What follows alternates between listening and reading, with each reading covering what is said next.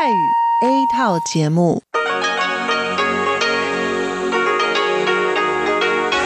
ที่นี่สถานีวิทยุเรดิโอไต้หวันอินเตอร์เนชันแนล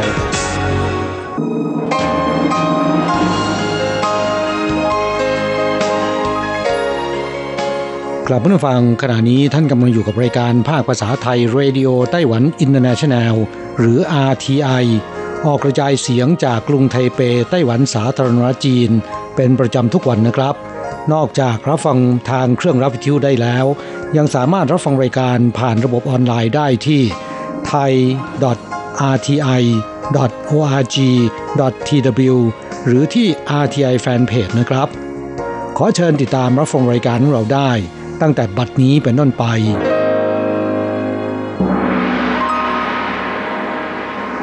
สวัสดีครับผู้ฟังที่รักและคิดถึงทุกท่าน กระผมอโศกศรีจันทร์พร้อมกับคุณอัญชันกลับมาพบกับผู้ฟังอีกเช่นเคยนะครับ ในช่วงของสโมสรผู้ฟัง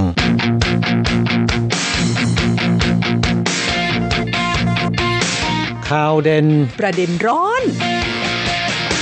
ครับช่วงสัปดาห์ที่ผ่านมานี้ สภาพอากาศในไต้หวันร้อนอบอ้าวมากทีเดียวนะครับ อุณหภูมิสูงถึง 37-38 องศาเซลเซียสนะฮะค่ะ ร้อนแล้วนะคะเพราะฉะนั้นช่วงหน้าร้อนนี่ก็เป็นช่วงของการปิดภาคฤดูร้อนนะคะหรือว่าปิดเทอมใหญ่โรงเรียนและสถานศึกษาต่างๆ ก็ทยอยจัดพิธีมอบใบประกาศนียบัตรสำหรับเด็กที่จบการศึกษานะคะครับมีสถานศึกษาจำนวนมากทีเดียว ที่มีพิธีการมอบประกาศนียบัตรให้กับนักเรียนที่สำเร็จการศึกษาที่ค่อนข้างเป็นเอกลักษณ์หลายแห่งนะฮะค่ะอ่าในรายการของเราดิฉันจำได้ว่าก็เคยนำมาคุยให้ฟังกันนะคะว่าอ่าบางที่นั้นก็ไปปีนอี้ซานบางที่ก็ไปว่ายน้ำข้ามทะเลสาบสุริยันจันทรากราบสถานศึกษาบางแห่ง อยู่ริมทะเลนะครับ ก็ใช้วิธีให้เด็กนักเรียนว่ายน้ำไปที่เกาะ หรือว่าพายเรือไปที่เกาะเพื่อไปรับประกาศนียบัตรนะครับ ใครพายไม่ถึงว่ายไม่ถึงเนี่ยก็จะหมดสิทธิ์ รับประกาศนียบัตรนะฮะค่ะ แต่ที่จะนำมาคุยให้ฟังในสัปดาห์นี้นั้นเป็นโรงเรียนที่เกาะลวี่เต่านะคะซึ่งเป็นเกาะกลางมหาสมุทรแปซิฟิกอยู่นอกชายฝั่งทะเล ไกลจากที่เมืองไถตงออกไปประมาณ 33 กิโลเมตรนะคะเกาะลวี่เต่าแห่งนี้นั้นอได้ชื่อว่าเป็นสถานที่ดำน้ำดูปะการังที่มีชื่อเสียงที่สุดของไต้หวันนะคะแล้วก็บนเกาะแห่งนี้เนี่ยก็มีผู้คนอาศัยอยู่ แล้วก็มีโรงเรียนประถม แต่ว่าขนาดเล็กหน่อย อย่างเช่นในปีนี้มีโรงเรียนประถมศึกษาแห่งหนึ่ง ชื่อโรงเรียนประถมศึกษากงกวันนะคะเขาทำพิธีมอบใบประกาศนียบัตรกันใต้ทะเลลึกถึง 11 เมตรอืมครับเด็กนักเรียนเนี่ยต้องดำน้ำลงไปรับประกาศนียบัตรนะครับ และไม่เพียงแต่เด็กนักเรียนเท่านั้นนะ ครูใหญ่ผู้อำนวยการของโรงเรียนเนี่ยก็จะต้องเป็นนักดำน้ำด้วยนะค่ะและในปีนี้เนี่ยเด็กที่จบการศึกษาประถม 6 ของโรงเรียนประถมศึกษากงกวันเนี่ยมี 12 คนเท่านั้นเองนะคะ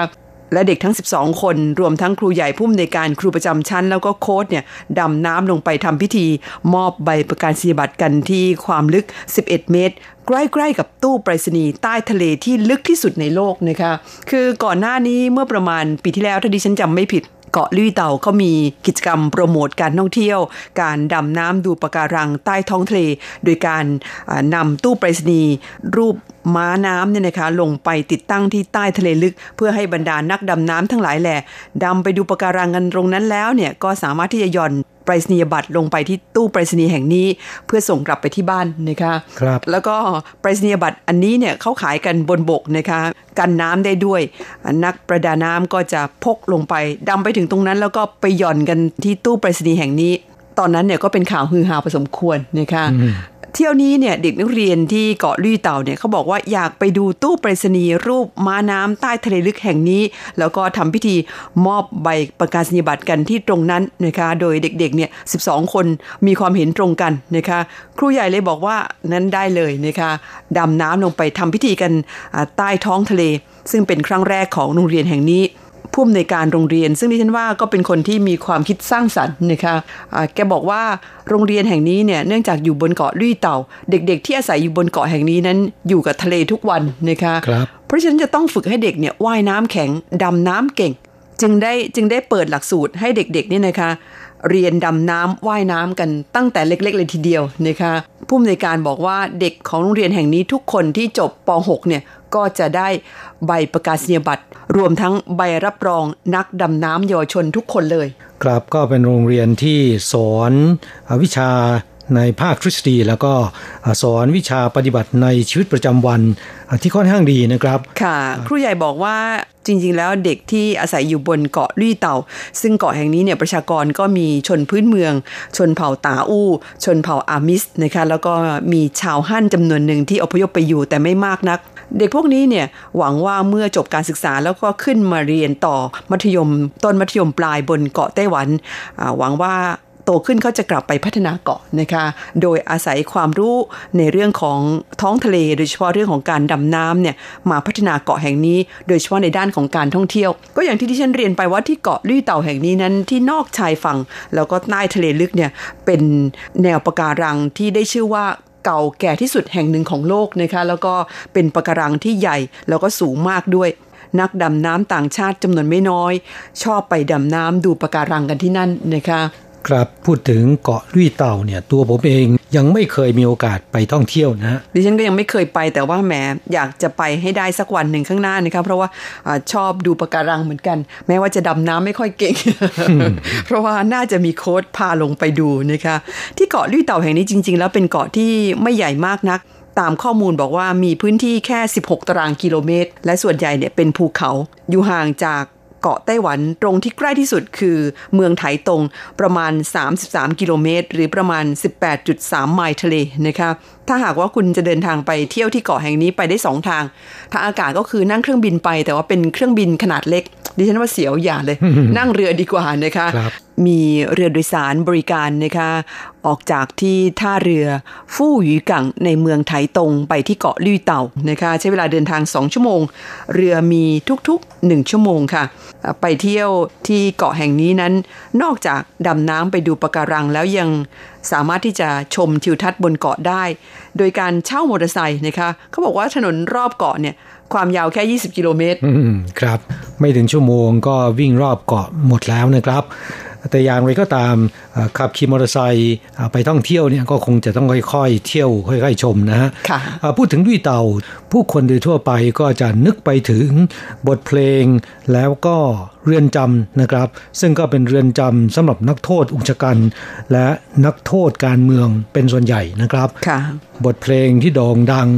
เนื้อหา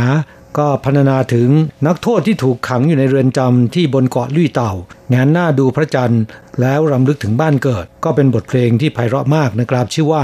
ลุยเต่าเฉาเย่ฉีแต่ปัจจุบันนี้เรือนจำแห่งนี้เนี่ยได้ถูกปรับปรุงให้กลายเป็นพิพิธภัณฑ์สิทธิมนุษยชนนะคะแล้วก็เปิดให้นักท่องเที่ยวเข้าไปชมกัน ครับก็กลายเป็นสถานที่ท่องเที่ยวสำคัญของลุยเต่าไปแล้วนะฮะค่ะ จากเรื่องของลุยเต่าไปแล้วนะครับ ต่อไปมีอีกเรื่องหนึ่งที่อยากจะนำมาเล่าให้ฟัง ก็เป็นเรื่องของเตาเผากระดาษเงินกระดาษทองนะครับ ซึ่งมีการเปิดใช้เตาเผากระดาษเงินกระดาษทองอที่อนุรักษ์สิ่งแวดล้อม แห่งแรกของไต้หวันนะครับที่นครไถหนานนะฮะ พูดถึงเรื่องการเผากระดาษเงินกระดาษทองของชาวไต้หวันเนี่ยนะครับ โดยเฉพาะในช่วงเทศกาลตรุษจีน แล้วก็เชงเม้งช่วงศาสตร์จีนนะครับ ก็เป็นประเพณีที่แสดงถึงความเคารพและความกตัญญูต่อเทพเจ้า แล้วก็บรรพบุรุษ แต่เนื่องจากว่ากระดาษเงินกระดาษทองนะครับ ยากที่จะเผาไหม้ได้หมดนะฮะก็ทำให้เกิดมลภาวะทางอากาศ อย่างเช่นว่าแก๊สคาร์บอนไดออกไซด์แล้วก็ฝุ่นละอองนะครับ ซึ่งก็ทำลายสภาพแวดล้อม แล้วก็คุกคามสุขภาพของผู้คน ยิ่งเผากันทุกบ้านก็ยิ่งน่ากลัวนะครับ วิธีที่จะแก้ปัญหานี้โดยสิ้นเชิงก็คือ เลิกเผากระดาษเงินกระดาษทอง แต่ถ้าว่าประเพณีและธรรมเนียมที่สืบทอดกันมา นับเป็นพันวันปีเนี่ยจะบอกเลิกโดยทันทีก็คงเป็นเรื่องยากนะครับ เพราะฉะนั้นจึงมีการคิดค้นวิธีแก้ปัญหาเรื่องนี้ หลายวิธีด้วยกัน อย่างเช่นว่าส่งเสริมให้ใช้ถุงข้าวสารที่บรรจุเป็นสุญญากาศ แล้วก็พิมพ์รูปกระดาษเงินกระดาษทองไว้ด้านนอก ดูเหมือนเป็นกระดาษเงินกระดาษทองจริงมาแทนที่นะครับ เมื่อเสร็จพิธีแล้วเนี่ยทางศาลเจ้า หรือว่าทางวัดจีนนะครับ ก็จะนำไปมอบให้แก่ศูนย์สงเคราะห์คนชรา ศูนย์สงเคราะห์เด็กกำพร้า และหน่วยงานการกุศลที่ให้ความช่วยเหลือผู้ด้อยโอกาส เป็นต้นนะครับ เป็นการใช้ประโยชน์เครื่องเส้นไหว้ และก็กระดานเงินกระดาษทองอย่างเต็มที่นะครับ ลดปัญหามลภาวะทางอากาศ และก็ยังช่วยเกษตรกรชาวไร่ชาวนาได้อีกด้วย ก็เป็นมาตรการที่ได้รับความสนใจมากขึ้นนะครับ นอกจากวิธีการนี้แล้วนะครับ สัปดาห์ที่ผ่านมานี้ที่นครไถหนาน มีการเปิดใช้เตาเผากระดาษเงินกระดาษทองอที่อนุรักษ์สิ่งแวดล้อมนะครับที่เป็นมิตรกับสิ่งแวดล้อมแห่งแรกของไต้หวันนะค่ะคือที่ผ่านมานั้นจริง ๆ แล้วแต่ละศาลเจ้าแต่ละวัดเนี่ยเขามีเตาเผากระดาษเงินกระดาษทองของตนเอง ทุกที่นะคะเพียงแต่ว่าอย่างที่เรียนไปเตาพวกนี้เนี่ยเนื่องจากว่าอุณหภูมิที่ใช้เผานั้นไม่สูงพอนะคะเพราะฉะนั้นจึงเผาไม่ไม่ทั้งหมดไม่ร้อยเปอร์เซ็นต์ก็ก่อให้เกิดมลภาวะ การใช้เตาเผากระดาษเงินกระดาษทองที่บอกว่าอนุรักษ์สิ่งแวดล้อมนั้น เนื่องจากว่าเขามีการใช้เทคโนโลยีที่ ช่วยทำให้เผาได้ร้อยเปอร์เซ็นต์นะคะไม่ก่อให้เกิดมลภาวะเป็นพิษ และเมื่อเปิดใช้เตาแห่งนี้แล้ว ต่อไปเนี่ยศาลเจ้าหลาย ๆ แห่งในนครไถนานเนี่ยก็จะใช้วิธีการรับกระดาษเงินกระดาษทองที่บรรดาสานุสิทธิ์เอามาเส้นไหว้เนี่ยนะคะแล้วก็ต้องการเผาเนี่ยเอามาเผารวมกันซะตัวเองไม่ต้องไปเผาเองนะคะครับซึ่งเป็นเตาเผารวมนะฮะค่ะ คือสมัยก่อนนั้นดิฉันก็เคยได้ยินเหมือนกันนะคะว่าเพื่อลดมลภาวะทางอากาศเนี่ยศาลเจ้าหลายแห่งในไต้หวันก็พยายามรณรงค์นะคะให้สานุสิทธิ์บอกว่า กระดาษเงินกระดาษทองไม่ต้องไปแกะทีละแผ่นทีละแผ่นเอาไปเผาเองนะคะเอาไปเส้นไหว้เสร็จเรียบร้อยแล้วเนี่ยก็ไปกองรวมกันทางศาลเจ้าหรือทางวัดเนี่ยก็จะนำไปส่งมอบให้หน่วยงานอนุรักษ์สิ่งแวดล้อมในท้องที่เอาไปเผาให้ แต่ปรากฏว่าไม่ค่อยได้ผลคุณทราบไหมคะครับเพราะคิดว่าเป็นวิธีการที่ลบหลู่แล้วก็ไม่เคารพต่อบรรพบุรุษนะค่ะ คือสมัยก่อนเนี่ยไม่ได้มีการแยก เตาเผาขยะว่าเป็นขยะทั่วๆไป หรือว่าเผากระดาษเงินกระดาษทองนะคะเพราะฉะนั้นบรรดาสานุสิทธิ์เขาบอกว่ากระดาษเงินกระดาษทองเอาไปเผารวมขยะได้ยังไง ไม่ได้นะคะก็ไม่ค่อยมีคนยอมทำตาม ตอนนี้ทางเทศบาลนครไถหนานเลยบอกว่างั้น สร้างเตาเผากระดาษเงินกระดาษทองขึ้นมาโดยเฉพาะ ครับ แล้วก็เป็นเตาขนาดใหญ่นะครับ ใช้เทคโนโลยีสมัยใหม่ รับรองได้ว่าเผาไหม้ร้อยเปอร์เซ็นต์ขณะเดียวกันไม่มีมลภาวะทางอากาศก่อเกิดขึ้นนะครับ ขณะเดียวกันไม่ลบหลู่เทพเจ้า หรือบรรพบุรุษเพราะว่าไม่ได้ไปเผารวมกับขยะอย่างอื่นนะคะ พูดถึงเรื่องการเผากระดาษเงินกระดาษทอง โดยใช้เตาเผารวมกันเนี่ยในไต้หวันจริง ๆ แล้วมีการรณรงค์เรื่องนี้มาสามสี่ปีแล้วนะครับ ตั้งแต่ปี 2015 นะฮะซึ่งปริมาณการเผากระดาษเงินกระดาษทอง ที่นำมาเผารวมในเตาเดียวกันเนี่ยสามารถที่จะเผาได้ประมาณ 4.8%หรือประมาณ 9,334 ตันนะครับ จนถึงขณะนี้เนี่ยก็เพิ่มขึ้นมาเป็น 8.4%แล้วนะฮะ แต่ก็น้อยนิดเต็มที่ครับ ก็ยังไม่ถึง 10%ค่ะเพราะฉะนั้น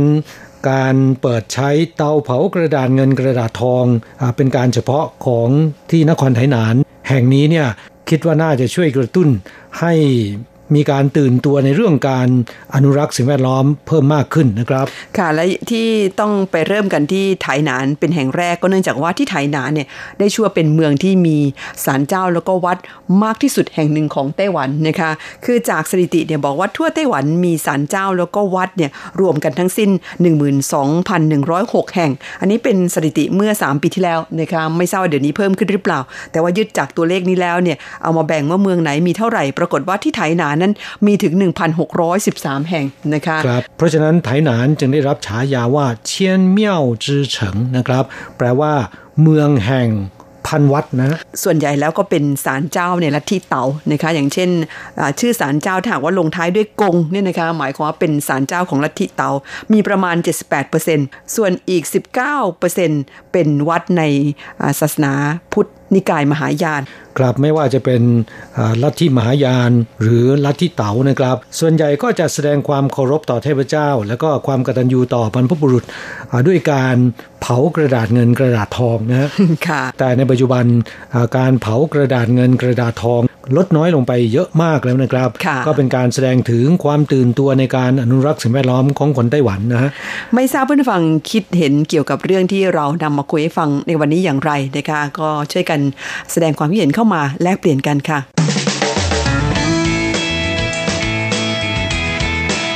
คลายความทุกข์ปันความสุข ครับช่วงนี้มาตอบจดหมายของผู้ฟังนะครับลำดับแรกนั้นเป็นจดหมายจากผู้ฟังที่เมืองไทยก่อนฉบับแรกวันนี้เป็นอีเมลของคุณยุทธพงศ์ปิ่นอนงนะคะจากที่เขตวังทองหลางกรุงเทพมหานครค่ะ ส่งเป็นจดหมายอีเมลเข้ามานะคะบอกว่าเรียนเจ้าหน้าที่ RTI วันนี้ช่วงเวลา 21นาฬิกา15 นาทีถึงเวลา 21นาฬิกา25 นาทีของวันที่ 3 มิถุนายน ผลการรับฟังรายการข่าวและการฝึกเรียนภาษาจีน รับฟังได้ชัดเจนมากระดับ 5 เลยครับ โอ้นี่ก็เป็นข่าวดีนะคะครับ ขอบพระคุณเป็นอย่างมากครับ ที่กรุงเทพมหานครสามารถรับฟังได้ดีถึงขนาดนี้เนี่ยก็ น่าจะเป็นผลมาจากเครื่องรับวิทยุของท่านด้วยนะครับ พูดถึงคุณยุทธพงศ์แล้วนะครับก็เป็นผู้ที่นิยมในการท่องเที่ยวนะครับ โดยเฉพาะอย่างยิ่งมาเที่ยวไต้หวันนะฮะค่ะก่อนหน้านี้ได้ยินว่าคุณยุทธพงศ์มีโครงการจะมาเรียนภาษาจีนที่มหาวิทยาลัยฝงเจียนะครับ ก็ไม่ทราบเหมือนกันว่า สุดท้ายตัดสินใจว่าจะมากันหรือไม่นะครับค่ะ ยังไงถ้าหากว่ามาไต้หวันก็อย่าลืมติดต่อผู้จัดบ้างนะคะ อีกฉบับหนึ่งมาจากที่กรุงเทพเช่นกันแหมวันนี้ดิฉันหยิบมามีแต่กรุงเทพทั้งนั้นเลย คุณธีรพงศ์จิตการุณนะคะ ก็เป็นมอนิเตอร์อีกท่านหนึ่งในกรุงเทพ ส่งใบรายงานผลการรับฟังเข้ามา อันนี้ก็รับฟังได้ค่อนข้างชัดเจนในช่วงเดือนเมษายนนะคะส่งมาหนึ่งเดือนเต็มๆก็ต้องขอบคุณเป็นอย่างมากเลย บอกว่าสรุปผลการรับฟังวิทยุ RTI ช่วงเดือนเมษายนปี 62 ภาคกลางคืน 21นาฬิกาถึง 22นาฬิกาขนาดคลื่น 9415 กิโลเฮิรตซ์ยังสามารถรับฟังได้ บางวันรับฟังได้ชัดเจนดี ส่วนเวลา 22นาฬิกาถึง 23นาฬิกาขนาดคลื่น 9625 รับฟังได้เป็นบางวัน บางวันเนี่ยรับไม่ได้เลยนะคะ บางครั้งรับฟังอยู่ อยู่ๆเสียงก็เงียบหายไปเฉยๆสำหรับภาคเช้านั้นยังคงรับฟังได้ชัดเจนดีทุกวันครับ ครับคงจะเกี่ยวข้องกับสภาพอากาศด้วยนะฮะค่ะก็ต้องขอขอบคุณเพื่อนๆที่รายงานผลการรับฟังให้เราทราบ ขอบพระคุณทุกท่านนะครับที่มีส่วนร่วมนะฮะค่ะเอากระโดดไปที่ขอนแก่นบ้างคุณสมศักดิ์คณิตปัญญาเจริญนะคะ จากที่อำเภอเมืองจังหวัดขอนแก่น นี่ก็เป็นมอนิเตอร์ทางภาคอีสานรายงานผลการฟังเข้าสู่รายการมาในช่วงเดือนเมษายนเช่นกันค่ะ ผลการฟังก็พอใช้ได้นะคะประมาณ 3 แล้วก็ 4 คุณสมศักดิ์ยังมีจดหมายเข้าสู่รายการแจ้งให้ทราบว่าได้รับนิตยสารไต้หวันพาโนรามา ฉบับเดือนเมษายนเป็นที่เรียบร้อยแล้ว ก็ขอบคุณเป็นอย่างมาก ชื่นชอบนะคะ แล้วก็ทุกครั้งที่ได้รับเนี่ยก็จะแจ้งมาว่าชอบบทความไหนบ้างนะคะคดูแล้วท่าทางคุณลุงสมศักดิ์นี่ชอบทุกบทความ คุณสมศักดิ์บอกว่าอย่างบทความเรื่องตามหาจงพั่วไซอาหารที่นำมาเสิร์ฟนั้นก็มีทั้งกุ้ง มังกรอบชีสปูทะเลข้าวเหนียวนึ่ง ไก่ตุนตะภาพใส่กระเพาะหมู ปลาไหลหลอดยัดไส้ ต้มจับฉ่ายแม่อ่านรายการอาหารแล้วหิวข้าวขึ้นมาทันที ค่ะแล้วก็ยังมีเรื่องของ ครัวส่วนตัวปรุงแต่งเลิศรสแห่งชีวิตนะคะหรือว่าซื่อฉู ซึ่งแปลว่า ครัวส่วนตัวเป็นร้านอาหารต้อนรับแขกแบบเน้นความเป็นส่วนตัว ซึ่งต้องมีการจองล่วงหน้า โดยลูกค้าใช้โทรศัพท์เครื่องเดียวในการติดต่อเพื่อใช้บริการของครัวส่วนตัว พูดถึงเรื่องนี้นี่ก็อยากจะแบ่งปันประสบการณ์นะคะว่าก่อนหน้านี้มีโอกาสได้ไปทาน อาหารในร้านอาหาร ซึ่งลักษณะคล้าย ๆ กับครัวส่วนตัวแบบนี้แหละค่ะเหมือนกับเขาเปิดบ้านเป็นร้านอาหารนะคะแล้วก็มีโต๊ะเพียงไม่กี่โต๊ะเท่านั้น แถมไม่มีเมนูของร้าน เอาตามใจพ่อครัวนะคะว่าวันนั้นเนี่ยซื้ออะไรมาได้บ้าง วัตถุดิบมีอะไรมาได้บ้างเนี่ยเขาก็จะทำตามวัตถุดิบที่ซื้อได้มา โดยพ่อครัวก็จะเลือกวัตถุดิบที่สดที่สุดนะคะแล้วก็ลูกค้าที่ไปทานเนี่ยไม่ต้องสั่งเพราะไม่มีเมนูให้เลือก ครับทำตามที่พ่อครัวพอใจนะฮะแหมแต่คุณทราบไหมร้านพวกนี้นี่ส่วนมากแล้วเขามีลูกค้าประจำนะคะแล้วก็จองยากมากด้วย ครับและลูกค้าที่เป็นขาประจำเหล่านี้นะครับ ส่วนใหญ่เป็นนักชิมนะค่ะเขาเชื่อมือพ่อครัวนะคะว่าเมนูที่จัดออกมาบริการแขกนั้นต้องอร่อยแน่นอน เพราะฉะนั้นไม่ต้องมีการสั่งอาหารให้ยุ่งยากดิฉันว่าแบบนี้ก็ดีเหมือนกันครับ ร้านประเภทนี้เนี่ยเขาถือสโลแกนไว้ไม่เชื่อห้ามกินนะแล้วก็เดี๋ยวนี้เริ่มมีมากขึ้นนะคะจากเมื่อก่อนนี้แทบไม่ค่อยได้ยิน เดี๋ยวนี้ก็มีหลายร้านมากขึ้น แต่ส่วนมากแล้วก็เน้นในเรื่องของคุณภาพอาหารจริง ๆนะคะ แล้วก็จดหมายของคุณสมศักดิ์นั้นยังได้พูดถึงบทความอื่น ๆ ในนิตยสารไต้หวันพาโนรามาฉบับที่ 21 อย่างเช่นเรื่องไต้หวันดินแดนอาหารมังสวิรัต หรือว่าอาหารวีแกนของโลก แล้วก็ยังมีเรื่องของไถซานเซียนนะคะ ซึ่งเป็นเส้นทางแห่งกระบูนหรือว่าถนนกระบูนของไต้หวัน แล้วก็ยังมีเรื่องของอิ่มอร่อยอาหารรสเด็ดกับคุณเฉิงเหรินเฟยนะคะซึ่งก็เป็นพ่อครัวฝีมือดี รู้สึกว่าเดือนเมษายนเป็น ฉบับที่พูดเกี่ยวกับอาหารไต้หวันโดยเฉพาะนะคะเพื่อนฟังที่สนใจนิตยสารไต้หวันพโนรามานั้นก็ส่งเป็นจดหมายหรือว่าแจ้งความประสงค์เข้ามาทางอีเมลก็ได้นะคะ เราจะจัดส่งไปให้ค่ะ ครับจัดส่งให้ฟรีนะฮะค่ะ จดหมายของเพื่อนฟังท่านต่อไปนะครับ คุณเมสันเอี่ยมศรีจากที่ไซงานก่อสร้างโรงไฟฟ้าลินเขานครนิวไทเปนะครับ เขียนเป็นอีเมลลงวันที่ 17 เดือนมิถุนายนที่ผ่านมานี้นะครับ คุณเมสันเล่าให้ฟังว่าวันอาทิตย์ที่ 16 มิถุนายนที่ผ่านมานี้ หลังจากฟังรายการสโมสรผู้ฟังจบแล้วเนี่ย ต่อด้วยอย่างนี้คุณจะว่ายังไง จนครบถ้วนในรายการของวันนี้ เพราะวันนี้ถือว่าอากาศแจ่มใสครับ หลังจากเมื่อต้นสัปดาห์ที่ผ่านมามีฝนตกลงมาหนักบ้าง เบาบ้าง เกือบตลอดทั้งสัปดาห์ จริงอย่างที่คุณอัญชันว่าครับ เรื่องที่ถ้าเราไม่ได้เขียนหนังสืออย่างต่อเนื่องเนี่ย ก็จะทำให้เมื่อเวลาที่เราต้องการจะเขียนด้วยมือขึ้นมาทำให้ไม่มีสมาธิในการเขียน ตัวหนังสือที่เคยเขียนลายมือพอใช้ได้ กลับกลายเป็นควบคุมไม่ค่อยได้ สังเกตที่ตัวผมก็แล้วกัน และบอกว่าในการฟังรายการสโมสรผู้ฟังแต่ละครั้ง ก็จะเขียนโน้ตไว้ก่อน เพื่อทบทวนความจำปรากฏว่าเขียนเสร็จ เวลาจะพิมพ์เมลจริง ๆ เนี่ย อ่านไม่ให้ออกครับ ฮ่าฮ่าฮ่าคือตัวเองเขียนอะไรลงไป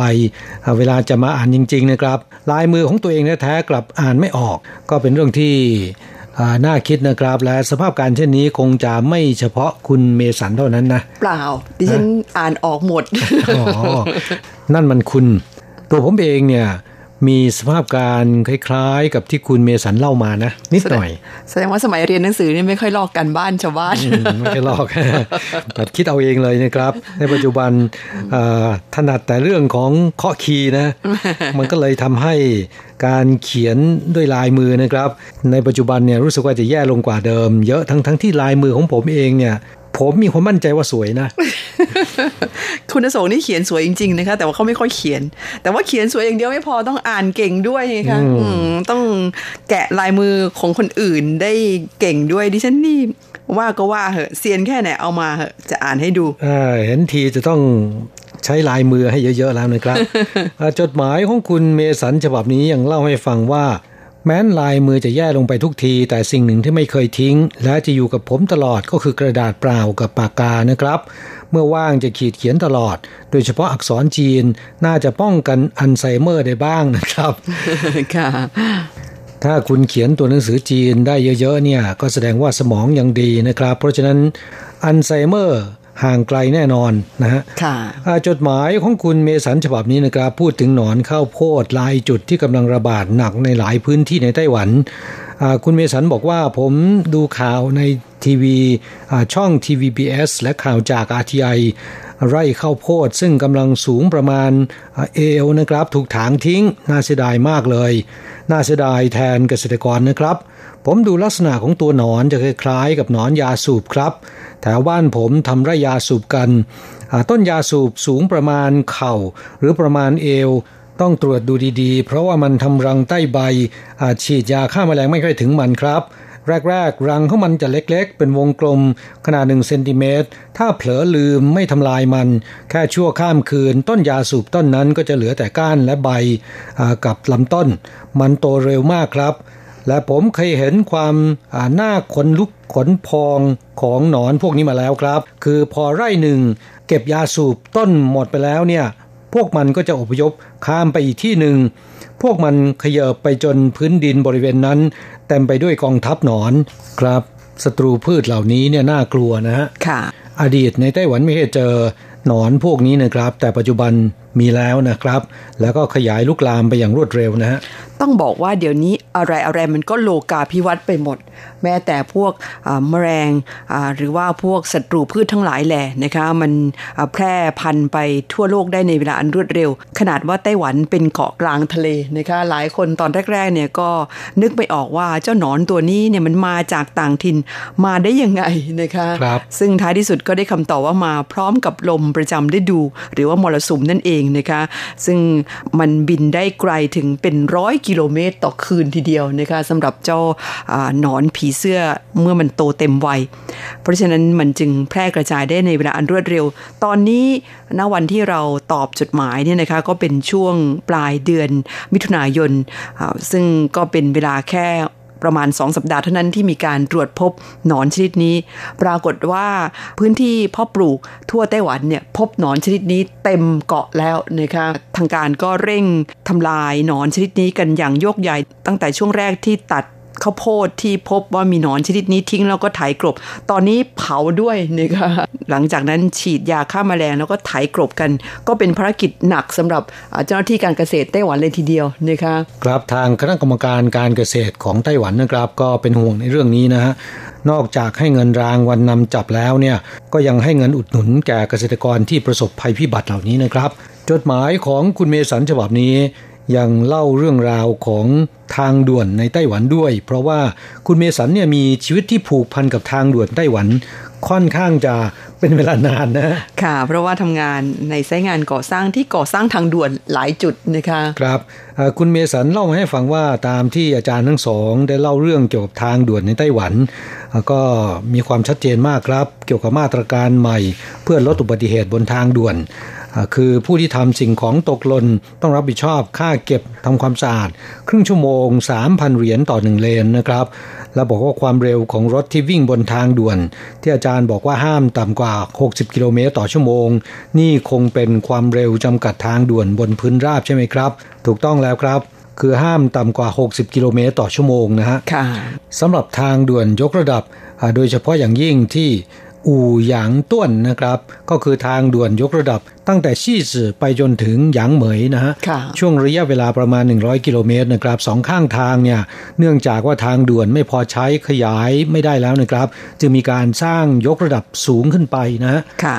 นั่นป้ายเตือนจะบอกว่าความเร็วห้ามต่ำกว่า 80 กิโลเมตรต่อชั่วโมงนะครับ และทางด่วนยกระดับที่ว่านี้นะครับ ยังมีสิ่งที่พิเศษนะครับ มีอยู่ 3 เลนด้วยกัน เลนในเนี่ยเป็นเลนที่ รถทั่วไปที่มีผู้โดยสารรวมทั้งคนขับ ถ้าหากว่าต่ำกว่า 3 คนเนี่ยนะครับ ห้ามขับเลนในนะ ถ้าขับเลนในเนี่ยมีกล้องจับนะครับ เราก็จะโดนปรับถูกต้องนะฮะถ้าหากว่ามีคนนั่งไม่เต็มขับคนเดียวหรือว่าสองคนก็ต้องอยู่เลนกลางแล้วก็เลนนอกนะฮะเลนในสำหรับรถที่ มีคนขับและผู้โดยสาร 3 คนขึ้นไปถึงจะใช้เส้นนี้ได้นะครับ เขามีการกำหนดไว้ชัดเจนนะคะ แล้วก็มีการตรวจสอบกันอย่างค่อนข้างจะเข้มงวดทีเดียวค่ะครับสาเหตุที่เป็นเช่นนี้ก็สนับสนุนให้ผู้ใช้รถใช้ถนน พยายามรวบรวมหลาย ๆ คนใช้รถคันเดียวนะครับ พยายามหลีกเลี่ยงขับรถคนเดียว เพราะว่าจะทำให้สิ้นเปลืองนะฮะการกำหนดเลนพิเศษสำหรับรถยนต์ที่มีผู้โดยสารรวมคนขับตั้งแต่ 3 คนขึ้นไป ก็จะทำให้เลนนั้นเนี่ยไหลลื่นแล้วก็ไปได้เร็วขึ้น ก็เป็นการให้สิทธิพิเศษเพิ่มมาอีกนิดหน่อยนะคะเพื่อกระตุ้นหรือว่าส่งเสริมให้ผู้คนเนี่ยใช้รถร่วมกัน ครับสำหรับชีวิตที่ผูกพันกับทางด่วนของไต้หวัน คุณเมสันเล่าให้ฟังว่าผมเคยทำงานก่อสร้างไซงาน ทางด่วนยกระดับอูหยางต้วนนะครับ คือตั้งแต่ที่อูกู่ไปถึงที่หยางเหมย ผมทำงานสร้างทางด่วนสายนี้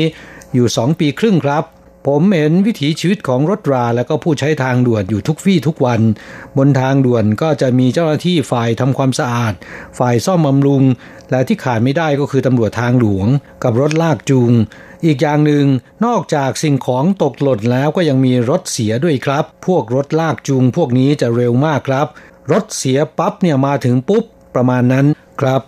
สาเหตุที่มาอย่างรวดเร็วเนี่ยเป็นเพราะว่ารถลากจูงเหล่านี้นะครับเป็นของเอกชนนะครับก็อย่างที่รู้ๆกันอยู่แล้วนะครับว่าเอกชนนั้นประสิทธิภาพสูงกว่าของหลวงนะค่ะ ก็เนื่องจากว่าเขามีกำไรจูงใจนะคะมีค่าลากให้เพราะฉะนั้น ลากรถได้มากคันเท่าไหร่ก็ได้กำไรมากเท่านั้นนะคะครับและรถลากพวกนี้นะครับ ส่วนใหญ่ก็จะขึ้นอยู่กับบริษัทประกันนะฮะเพราะรถแต่ละคันมีประกันกันเป็นส่วนใหญ่นะครับช่วงท้ายของจดหมายฉบับนี้คุณเมสันจะฝากถึงคุณอัญชันบอกว่า กระเจี๊ยบแดงอบแห้ง ไม่เปรี้ยวมากครับ ออกรสเปรี้ยวนิดๆเท่านั้นเอง ชงกับน้ำอุ่นรสชาติเนี่ยดีทีเดียว ถือโอกาสแนะนำเพื่อนผู้ฟังที่เป็นโรคความดันโลหิตสูง ดื่มน้ำกระเจี๊ยบแดงไม่กี่วัน ความดันจะลดลงอย่างดีเลยครับ และบอกว่าขอให้อาจารย์ทั้งสองและเพื่อนผู้ฟังดูแลรักษาสุขภาพด้วย เพื่อจะไม่ได้เป็นภาระให้ลูกหลานในอนาคตนะค่ะ อันนี้ดิฉันเห็นด้วยนะคะแล้วก็เพื่อคุณภาพชีวิตในยามสูงวัยของทุกคนนะคะแก่แล้วไม่เป็นไร ถ้าหากว่าสุขภาพร่างกายสมบูรณ์แข็งแรงนะครับ แต่ถ้าแก่แล้วเป็นโรคเนี่ยไม่เอาดีกว่า ค่ะ ถ้าอายุยืนแล้วต้องนอนแบบอยู่กับเตียง ต้องมีคนคอยดูแลนั้นดิฉันละ่ะ ขอไปก่อนดีกว่า คุณฟังครับเวลาในรายการวันนี้หมดลงซะแล้วค่ะ เราทั้งสองต้องอำลาจากเพื่อนฟังไปชั่วคราวนะครับ จะกลับมาพบกันใหม่ที่เก่าเวลาเดิมในสัปดาห์หน้าสำหรับวันนี้ สวัสดีครับ สวัสดีค่ะ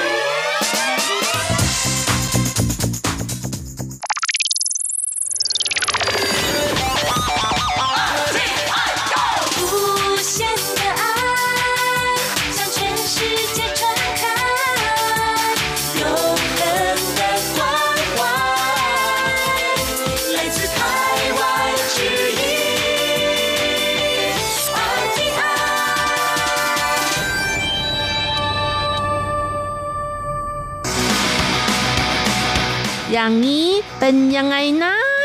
อ๋อ อย่างนี้เหรอ หมอปลูกฟันเกหญิงชราเรียกค่าเสียหาย สารสั่งจ่าย3 1 0 0 0 0เหรียญไต้หวัน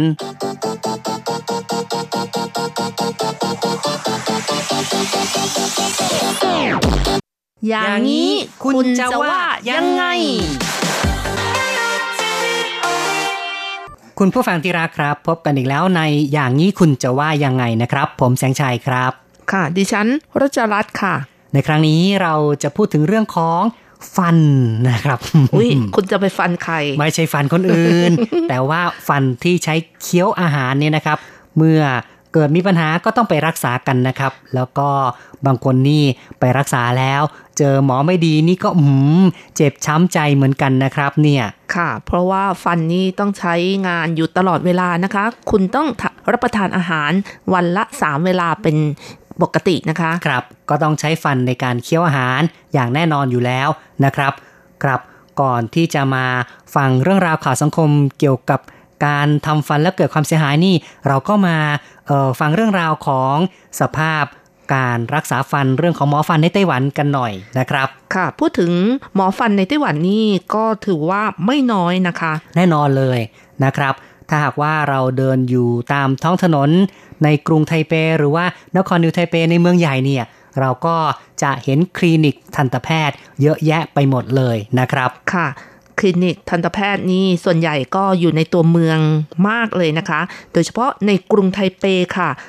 แต่ว่าทั่วไต้หวันนี่เขาบอกว่ามีหมอฟันอยู่ประมาณ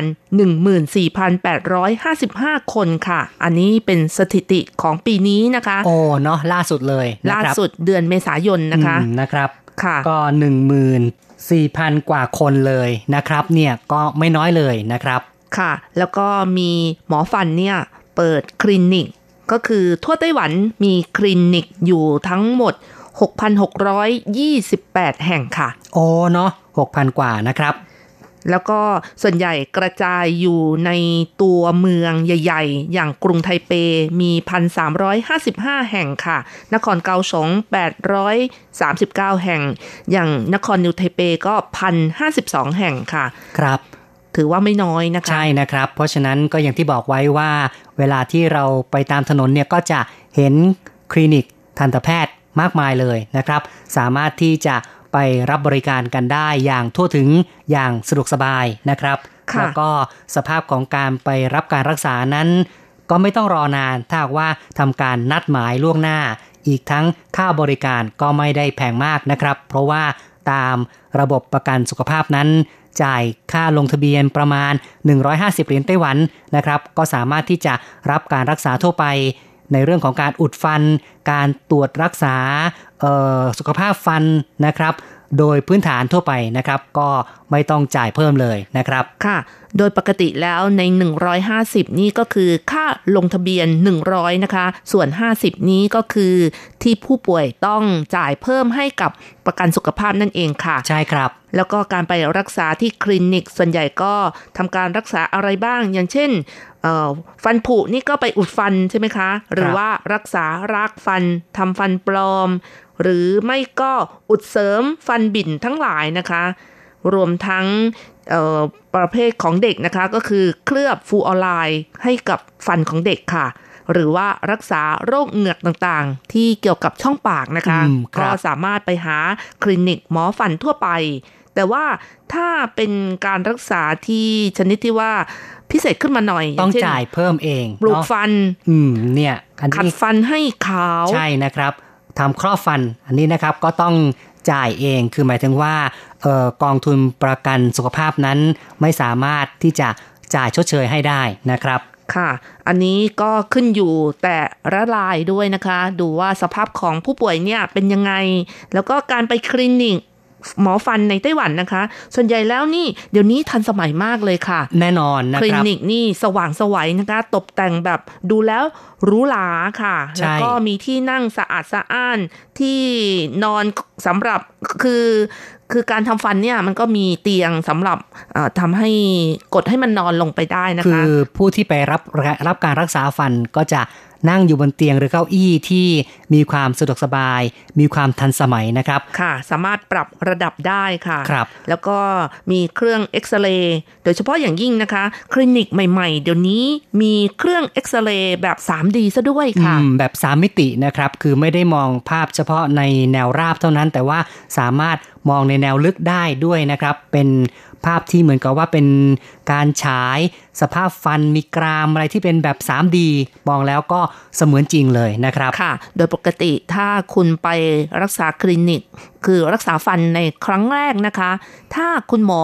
ไม่ทราบว่าเอ่อฟันคุณจะมีปัญหาอย่างอื่นหรือไม่นะคะ ส่วนใหญ่ถ้ามีเครื่องเอ็กซเรย์ 3D นะคะเขาก็ทำการเอ็กซเรย์ไปเลยค่ะ ครับ เป็นเรื่องที่บางครั้งนี่ผู้ที่ไปรับการรักษาก็อาจจะรู้สึกว่าค่อนข้างจะรำคาญใจ เหมือนอย่างแสงชัยเวลาเปลี่ยนคลินิกทันตแพทย์แต่ละทีนี่นะครับ ก็ต้องถูกเขาจับไปเอ็กซเรย์ทุกครั้งก็เลยกลายเป็นเรื่องที่ว่าโอ้โหนี่ถ้าเกิดว่าเราเปลี่ยนหมอฟันทีไรเนี่ย เราก็ต้องไปเอ็กซเรย์ปากของเราใหม่ทุกทีเลย ก็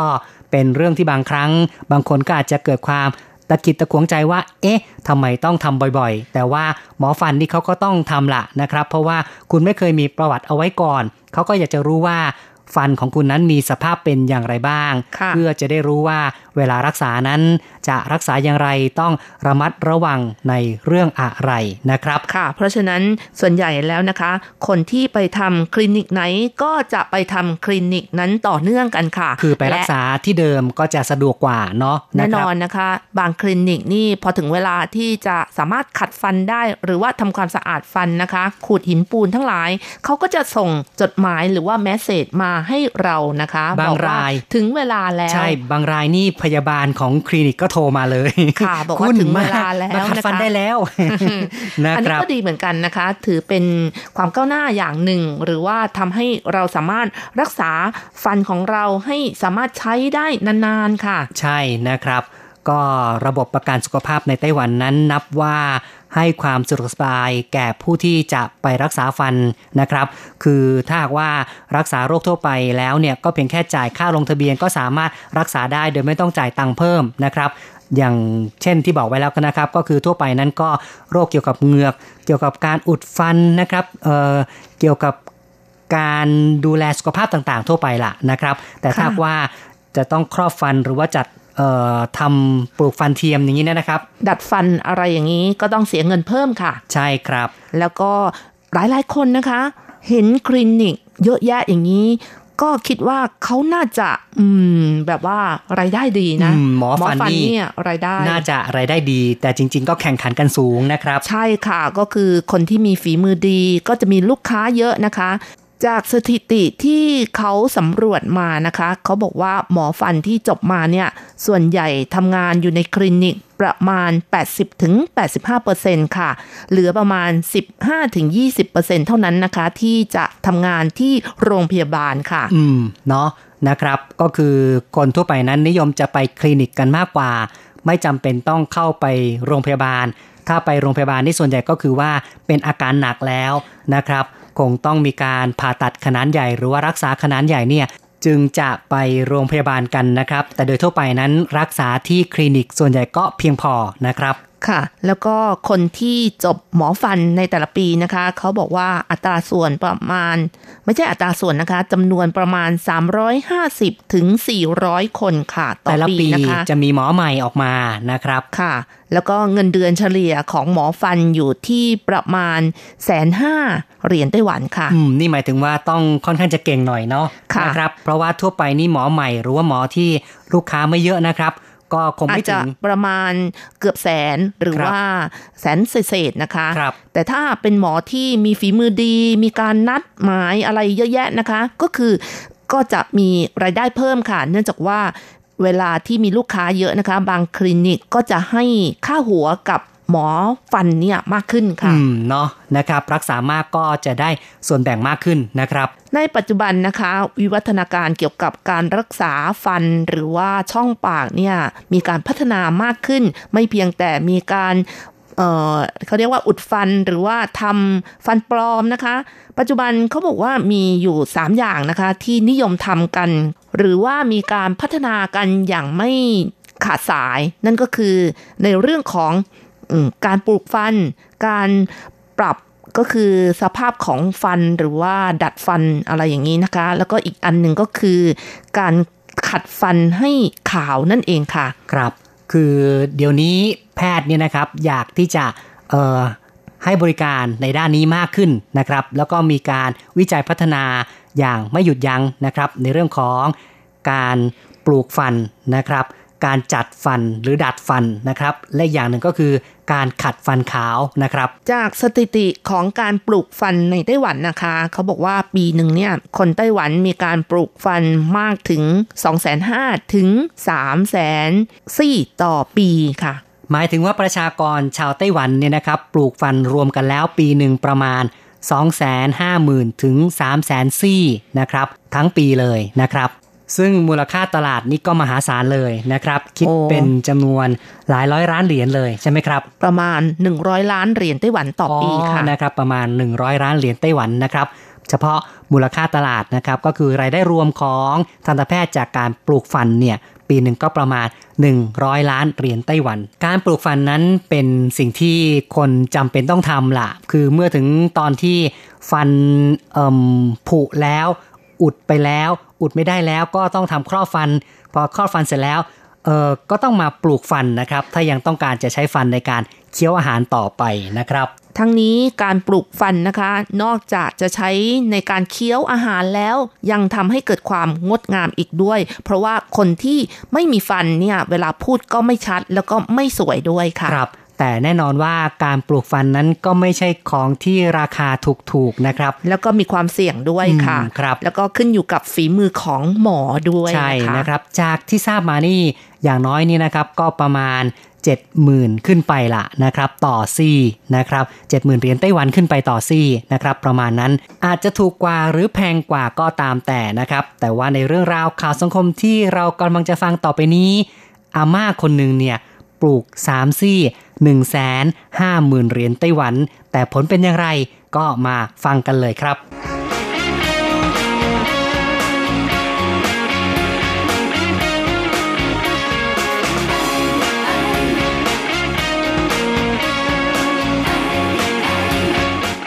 หมอปลูกฟันเกหญิงชราเรียกค่าเสียหายศาลสั่งจ่าย3 1 0 0 0 0เหรียญไต้หวัน หญิงชราวัย 78 ปีที่นครเกาสง เข้ารับการปลูกฟันที่คลินิกแห่งหนึ่งเมื่อ 3 ปีที่แล้ว 3 ซี่ ราคา 150,000 เหรียญไต้หวัน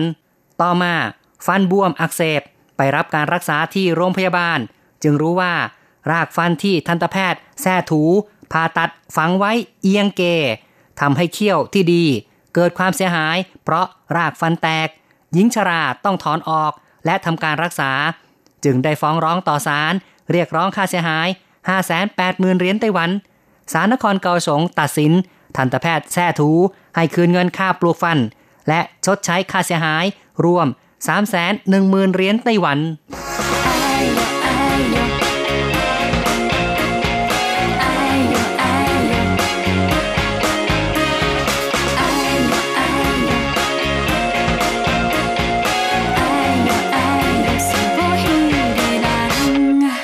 เป็นอันว่าอาม่านี่ก็ เออดวงไม่ค่อยดีเลยนะนะครับ ไปเจอหมอที่คงจะไม่เก่งละเลยทำให้ฟันนั้นเสียหาย ต้องไปรักษา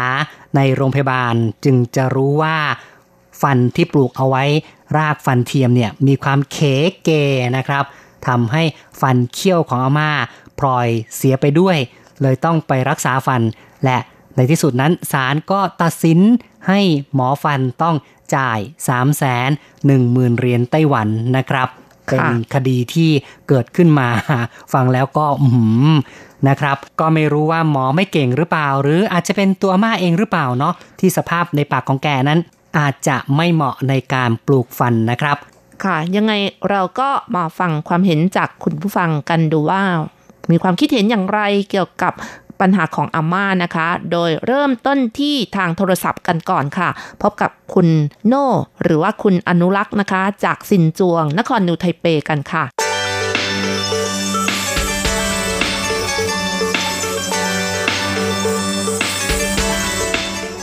ประสบการณ์ในการทำฟันในไต้หวันไม่ทราบว่า คุณอนุรักษ์นี่เคยทำฟันในไต้หวันบ้างไหมเอ่ย เคยได้ถอนฟันครับโอ้ถอนฟันเลยเหรอโอ้โหทำไมต้องไปถอนล่ะ ไม่ไม่รักก็ษาฟันผุครับ ต้องไปถอน ฟันผุนี่ถอนเลยเหรอครับ ไม่รักษาไม่ไปครับผมอุดอ่าอุดไม่ได้มันแล้วสมัยก่อนเมื่อเมื่อประมาณสิบปีแล้วมั้งก็เลยต้องถอนทิ้งเลยเนาะนะครับ ครับผม ตอนนั้นไปรักษาแพงไหมครับ ก็ใช้บัตรประกันสังคมก็น่าจะประมาณหนึ่งร้อยอืหนึ่มงร้อยหยวนสมัยจ่ายแค่เจียนเป่านะครับ ก็ถือใช่ครับว่าไม่แพงมาก ก็ถ้าถ้าไม่ถอนนี่คงต้องใช้วิธีการ รักษารากฟันครอบฟันทำไมตอนนั้นไม่ทำล่ะครับ ก็ตอนนั้นมันคงยังยังไม่รู้ข่าวสารเรื่องทำฟันอะไรมากนะครับอ๋อตอนนั้นมันน่าสิบปีที่แล้ว แล้วครับ เรียกว่าไปถอนครั้งเดียวแล้วหลังจากนั้นเคยไปหาหมอฟันบ้างไหม่เอ่ยไปมั่งครับไปอุดฟันไปทำอะไรนี้มั่งอ๋อ มีการขูดฟันครับเหมือนกันนะนะครับ ครับผม อืม รู้สึกว่าหมอฟันในไต้หวันนี่ดีไหม ประทับใจไหมครับ ก็ถือว่าโอเคครับถืโอว่าเคเนาะหมอที่ไต้หวันดีครับ อืมทำเจ็บไหมเวลาที่ไปขัดฟันหรือว่าไปเออเขาเรียกว่าขูดฟันเนี่ยนะครับ ก็ไม่เจ็บครับ ไม่เจ็บนะครับ อืมครับผมแล้วก็เสียแค่ค่าค่าลงทะเบียนร้อยห้าสิบมั้งใช่ไหมใช่เอ่ยครับนะครับ รู้ไหมว่าปีหนึ่งทำได้กี่ครั้งเนี่ยประมาณนั้ไปนไปขูดฟันนี่ปีหนึ่งทำไม่ได้รู้กี่เลยครับปีหนึ่งได้สองไม่รู้ครั้งคนะรับรู้ไหมหกเดือนทีนึงอะครับผม นะครับอ๋อครับก็สามารถไปใช้สิทธิ์ของเราได้นะครับ แล้วไปเมืองไทยนี่กับไต้หวันทำฟันนี่ต่างกันไหมมีประสบการณ์ที่รู้สึกว่าต่างกันไหมครับ ถ้าไทยนะก็ไปถ้าไทยก็ไปถอนที่โรงพยาบาลก็รอนานหน่อยครับอ๋ก็อนะครับ ไม่ไปเท่าไหร่ ไม่ก็ไม่ดีเท่าไต้หวัน ไม่ดีไม่สะดวกไม่เรียกว่าต้องใช้เวลานานสะดกสว่าบายเท่าไต้หวันครับอืมใช่ครับนะครับ เพราะฉะนั้นก็ถือว่าคงจะ ประทับใจกับบริการในไต้หวันมากกว่าเนาะนะครับ ครับผมครับ ก็ขอบคุณนะครับที่พูดคุยกับเรานะครับ ครับผมครับโอกาสหน้าคุยกันใหม่นะครับสวัสดีครับ ครับครับสวัสดีครับ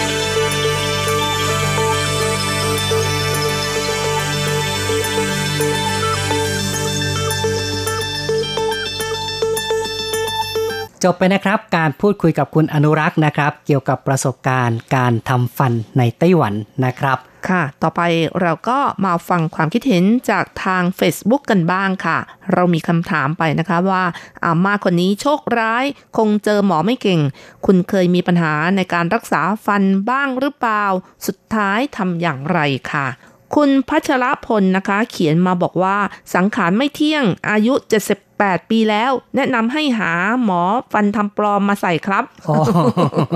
นะครับ ก็แนะนำดีเหมือนกันนะฟันปลอมคงจะทำง่าย แล้วก็ราคาถูกกว่าเยอะนะครับ แต่ว่าฟันปลอมเนี่ยมักจะเคี้ยวได้ไม่สะดวกนะครับค่ะไม่เหมือนกับการปลูกฟันเข้าไปเลย ก็สามารถเคี้ยวได้เหมือนฟันจริงด้วยนะครับ ค่ะ แล้วก็สามารถใช้จนอายุร้อยปีเลยค่ะ ก็คือนะครับจนอาม่าไม่อยู่นั่นเองนะคะก็ไม่แน่เนาะก็ขึ้นอยู่กับว่ารากฟันปลอมนี่จะเสียอีกหรือเปล่า ส่วนใหญ่ะครับนี่ใช้ได้นานเลยค่ะอืมครับ คุณม่องไทเฉียวนะคะ เขียนมาบอกว่าอยู่ในไต้หวันเคยไปหาทันตแพทย์หลายครั้งค่ะ ที่นี่ทำดีมากไม่จำเป็นจริง ๆ หมอจะไม่ถอนให้อุดอย่างเดียวค่ะ ใช่นะครับ เพราะว่า การที่เราถอนนี่เราก็ไม่มีฟันในการใช้อีกต่อไป ก็ต้องพยายามอุดนะครับ อุดไปเรื่อยๆ อุดจนอุดไม่ได้เนี่ยจึงจะใช้วิธีการรักษารากฟันแล้วก็ทำครอบฟันใส่เข้าไปนะครับ ซึ่งครอบฟันในไต้หวันนี่ก็มีหลายแบบหลายราคานะครับ ตั้งแต่ราคาถูกๆ ไม่ถึงหมื่นนะครับ ประมาณ 5 6พันแต่ก็เรียกว่า เป็นแบบประเภทที่คุณภาพไม่ค่อยดีเท่าไหร่นะครับค่ะอาจจะขึ้นขึ้นอยู่สนิกับมว่าวัสดุในการใช้นะคะ ใช่นะครับ เพราะฉะนั้นเนี่ยถ้าจะใช้แบบที่เป็นเซรามิกเป็นแบบที่มีส่วนผสมของทองเคเข้าไปนี่นะครับ ก็จะมีราคาเป็นหมื่นขึ้นไปล่ะนะครับ ค่ะ ยิ่งถ้าเป็นทองคำก็ยิ่งแพงนะคะใช่ครับอาจจะถึง 2 0 0แสนก็มีค่ะ อืมเนาะนะครับ คุณวงศานะคะ เขียนมาบอกว่าถอนมาสามซี่แล้วไม่เห็นมีปัญหานะ หมอเก่ง คลินิกเดิมด้วย อืมครับอุ้ยทำไมต้องไปถอนเยอะอย่างนี้นะ ก็อย่างที่บอกไว้คือถ้าเกิดว่าไม่ถอนนะครับ ก็ต้องไปเสียค่าในการทำครอบฟันอาจจะแพงนะครับ เพราะว่าส่วนนี้เนี่ย ไม่ได้มีการจ่ายจากกองทุนประกันสุขภาพนะครับ ต้องจ่ายด้วยตนเองก็เป็นเงินหลายหมื่นเลยนะครับ แต่ว่ามันคุ้มเหมือนกันนะคะ เพราะว่าฟันเนี่ยถอนไปแล้วมันไม่สามารถงอกมาได้อีกค่ะอืมก็การตอนใช้นี้งานก็ไม่เหมือนกันด้วยตอนนี้ถ้าเกิดใส่ฟันปลอม ใช่ตอนนี้เกิดอยากจะใช้ก็ต้องไปทำเป็นรากฟันเทียมขึ้นมาค่ะซี่หนึ่งก็หลายหมื่นนะอย่างเป็นอาแสม่านเลยค่ะอาม่านี่สามซี่ก็หนึ่งแสนห้าหมื่นเสร็จแล้วทำมาก็เกด้วย ใช่ค่ะ เพราะฉะนั้นเวลามีปัญหาอะไรเกี่ยวกับ ฟันนะคะ ก็รีบไปหาหมอฟันกันดีกว่าค่ะ ใช่ครับ แล้วก็เรามีคำถามไปนะคะ บอกว่าเคยปวดฟันหรือเปล่า ไม่อยากมีปัญหาฟันควรทำอย่างไรบ้างนะคะ คุณสินชัยเขียนมาบอกว่า ใช้ยาสีฟันสมุนไพรดอกบัวคู่ของดีของไทยครับแหมนี่ได้ค่าโฆษณาหรือเปล่าเนี่ยเออแล้วก็ยังมีวิเศษนิยมใช่ไหมคะก็แล้วแต่ที่ชใช้อบดีแล้วแต่ชอบก็แล้วกันนะคแต่รับจริง ๆ แล้วเขาบอกว่ายาสีฟันที่ดีที่ใช้มาตั้งแต่โบราณนานการมาแล้วนะคะ ก็คือเกลือค่ะอืมบางถูคกนที่นี่สุดด้วยใช้นะคะเกลือในการแปลงจริง ๆ เลยนะครับค่ะ หรือว่าในสมัยก่อนเนี่ยเขาใช้อะไรในการขัดนะคะ ไม้ข่อยใช่ไหมคะอ๋อแบบสมัยเดิมเลยเนาะแบบดั้งเดิมโบราณเลยนะครับค่ะ ก็ถือว่าเป็นอะไรนะคะเขาคนที่อนุรักษ์นิยมก็สามารถใช้ต่อไปก็ได้นะครับค่ะ แต่ว่าปัจจุบันนี่ยาสีฟันมันก็มีอะไรฮะหลายแบบหลายอย่างแบบแล้วก็ครับราคาก็ไม่แพงเกินไปนะ แต่บางอย่างก็แพงนะ หลอดค่ะหนึ่งนี่สี่ห้าร้อยก็มีเหมือนกันอย่างบางทีไปหา หมอตามคลินิกนี้เขาก็ให้ตัวอย่างมาเนาะเอ๊ะแล้วว่าเออดีเนาะก็ส่วนใหญ่เป็นยาสีฟันดีค่ะ เนื่องจากว่ามันใช้แล้วไม่เกิดความเสียวฟันนั่นเองค่ะอืมซึ่งบางอย่างนี่ทันตแพทย์แนะนำมาให้ใช้ฟรี แต่ถ้าซื้อนี่ก็หลายร้อยอยู่เหมือนกันนะครับ ค่ะ คุณตะวันนะคะเขียนมาบอกว่ากลัวมากเลยค่ะ การปลูกฟัน แต่การใส่ฟันปลอมก็มีหลายแบบทำอย่างดีเลย ก็ไม่เสี่ยงเท่ากับการปลูกฟันครับก็แล้วแต่จะใช้แล้วก็แล้วแต่สถานการณ์นะครับ ในบางสถานการณ์นั้นก็ไม่สามารถทำครอบฟันได้แล้ว ก็คงต้องใช้วิธีการปลูกฟันนะครับ คุณตันนะคะ เขียนมาบอกว่าเคยไปขูดหินปูนที่คลินิกแห่งหนึ่ง แล้วก็ทั้งคลินิกมีหมอทำงานอยู่คนเดียว ทั้งรับบัตรทำฟันจ่ายยาทำเองหมด โอ้โห แล้วบอกว่าพอรับได้ แต่ที่รับไม่ได้ก็คือ ตอนที่เรานอนอ้าปากให้หมอทำฟันอยู่ หมอก็พูดพูดพูดกลิ่นปากหมอตึมเลยค่ะ ตึมเลยครับครับเสียความรู้สึก เป็นหมอฟันฟันตัวเองยังไม่ดูแลเลยนะครับแหมก็มีคลินิกหลายระดับนะครับ ในไต้หวันนี่ คลินิกแบบที่ค่อนข้างจะเก่าๆนี่ก็ยังยังมีแล้วก็อย่างที่บอกมานะ คือคนเดียว คลินิกแบบหมอคนเดียวนี่ก็ยังมีอยู่นะครับเออถ้าเจอคลินิกแบบนี้นะคะ ที่เก่าๆหรือว่ามีคนน้อยไม่ต้องเข้าไปค่ะ เพราะว่าคลินิกในไต้หวันนี่เยอะมากค่ะใช่ แต่ว่าสมัยใหม่นี่ส่วนใหญ่แล้วเขาก็จะเน้นว่าต้องมีการตกแต่งดูแล้วทันสมัยมีอุปกรณ์ที่ครบครันนะครับ ค่ะ คุณเจ๊โตยนะคะ เขียนมาบอกว่าเราต้องให้ความเป็นธรรมทั้งสองฝ่าย หมอไม่ควรทำให้ เพราะแก่มากแล้วเหงือกและกระดูกอ่อน มันคงไม่ยึดกับรากฟันเทียมไม่ดีพอ ควรทำชนิดถอดได้ให้แกจะดีกว่า อืม นี่ก็แล้วแต่นะครับ แล้วแต่ว่าวินิจฉัยจะเป็นอย่างไรล่ะนะครับ แต่ละคนค่ะนั้นคงจะแตกต่างกันไปนะครับ คุณจัญญาบอกว่าเราทำมาเออ สองซี่สองหมื่นกว่า ขออย่าได้เป็นแบบนี้เลย เสียว อืม นี่คงจะเป็นแค่ครอบฟันนะครับ ยังไม่ค่ะถึงกับการปลูกรากฟันนะครับ เพราะว่าขั้นตอนในการปลูกรากฟันนั้นจะมีความซับซ้อนมากกว่า ต้องเริ่มจากการผ่าตัดเหงือกเข้าไปนะครับค่ะแล้วก็ทำการใส่สกรูนะครับฝังไว้ในกรามทีเดียวนะครับ เพื่อเป็นรากฟันเทียม แล้วจึงจะทำฟันอีกทีหนึ่งขึ้นมา นี่ก็เป็นขั้นตอนในการปลูกฟันนะครับ แต่ถ้าว่า เป็นเพียงแค่การทำครอบฟันเนี่ยก็คือว่าหลังจากที่ฟันผุจนอุดไม่ได้แล้วนะครับ หมอก็จะทำการดึงเส้นประสาทจากฟันออกมานะครับ แล้วก็ทำการรักษารากฟันจนไม่รู้สึกเจ็บปวดแล้วนะครับ จึงจะทำครอบฟันนะครับ เข้าไปเอาไว้เพื่อให้เราสามารถใช้ครอบฟันเนี่ยในการเคี้ยวอาหารได้ต่อไปนะครับ ค่ะ คุณจินาคารนะคะ เขียนมาบอกว่าที่จริงหมอไต้หวันเยี่ยมเลยค่ะ แต่อาม่าโชคร้าย ค่ะ แล้วก็อืมคุณยุรีก็เขียนมาบอกว่า อย่างของอาม่านี่ก็สมควรได้ค่าเสียหายนะ มันจะปวดทรมานมากนะคะทำฟันและก็ใช้เวลานัดแล้วนัดอีกแพงด้วย เคยทำค่ะ แต่แค่ครอบอืมครับ ใช่เนาะแค่ครอบนี่ก็หลายครั้งเหมือนกันนะครับคุณเสถียรนะคะ เขียนมาบอกว่ากลัวมากเลยค่ะ ขัดฟันใส่ฟันที่ไต้หวันทำดีมาก แต่ว่าจนมือสั่นเลยค่ะ กลัวกลัวกลัวโอ้โหบางคนนี่ไปทำฟันนี่นะครับ เสียวจนไม่กล้าหายใจใช่แต่ค่ะไม่เพได้ราะว่านะการขัดฟันเนี่ยมันเสียวนะคะ ไม่ได้นะครับ ต้องหายใจตามปกตินะครับ บางคนนี่เด็กๆเนี่ยไปหาหมอ แล้วก็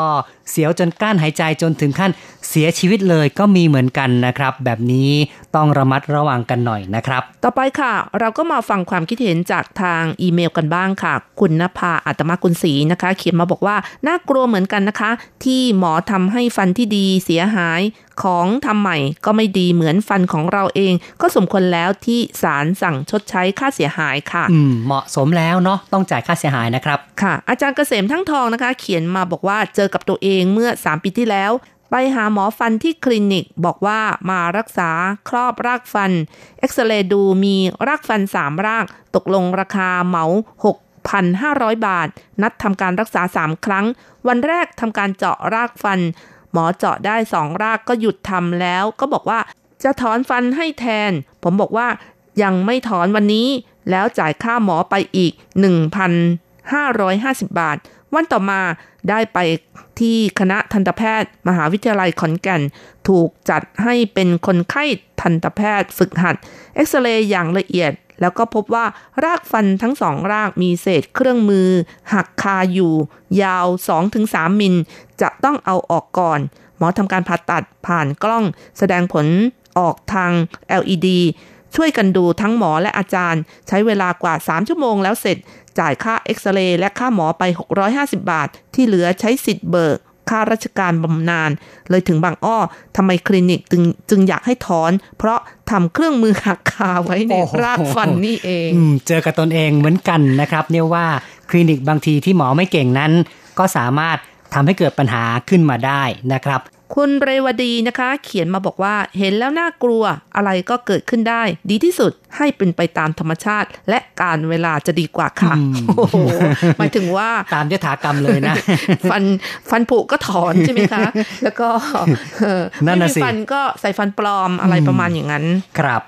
คุณเมสันเอี่ยมศรีนะคะ เขียนมาบอกว่า สมควรครับ ขึ้นชื่อว่าหมอแล้วไม่ว่าสาขาใดก็ตาม อาชีพของคุณอยู่บนความไว้เนื้อเชื่อใจของคนไข้ มันเกี่ยวกับสุขภาพโดยตรง ฉะนั้นหมอจะมักง่ายไม่ได้ อาม่าคนนี้ถือว่าซวยครับ เจอหมอไม่เก่ง เสียทั้งสุขภาพกาย เสียทั้งสุขภาพจิต3ามแสนหนึ่งหมื่นไม่คุ้มเลยครับ อืม เนาะนะครับต่อไปค่ะ คุณชัยนรงค์นะคะ เขียนมาบอกว่า แบบนี้น่าจะเรียกว่าสวยทั้งคู่ แต่สวยกันคนละแบบ ประเด็นอยู่ที่มุมมอง การประเมินราคาค่าชดเชย ความเสียหายของผู้ตีราคา ว่าคิดอยู่บนพื้นฐานของสมมติฐานใด ว่าไปแล้วเรื่องเกี่ยวกับชีวิตและสุขภาพ ตีราคาเป็นตัวเงินยากเอาการนะ หากคู่กรณีทั้งสองยอมรับกันได้ตั้งแต่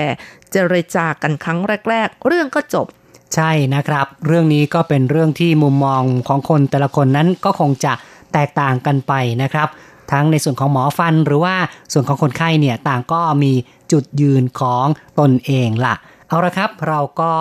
พูดคุยกันมาพอสมควรในเรื่องของฟันฟันฟันนะครับค่ะก็รักษาสุขภาพฟันให้ดีกันนะครับ เพื่อจะได้มีฟันเคี้ยวอาหารกันไปนานๆนะครับ เมื่อมีฟันดีสุขภาพก็จะดี สุขภาพดีฟันก็ดีนะครับ ทุกอย่างนี่เรียกว่าส่งเสริมซึ่งกันและกันละนะครับ ค่ะ เอาละค่ะ เวลาของรายการหมดลงอีกแล้วนะคะ อย่าลืมค่ะ กลับมาติดตามเรื่องราวดีๆ เกี่ยวกับอย่างนี้จะว่ายังไง แล้วก็แสดงความคิดเห็นเข้ามากันเยอะๆนะคะ ครับ ในวันนี้คณะผู้จัดทำรายการทุกคน ผมแสงชัย กิตติภูมิวงดิฉันรัชรัตน์จนสวรรค์ก็ต้องอำลาไปชั่วคราวก่อน อย่าลืมพบกันใหม่ในครั้งต่อไป สวัสดีค่ะ สวัสดีครับ他总是让这要到海边找谁，那剩下的银发，藏起了多少嘲讽的泪？有没有一个完美地方，可以让他们牵着手？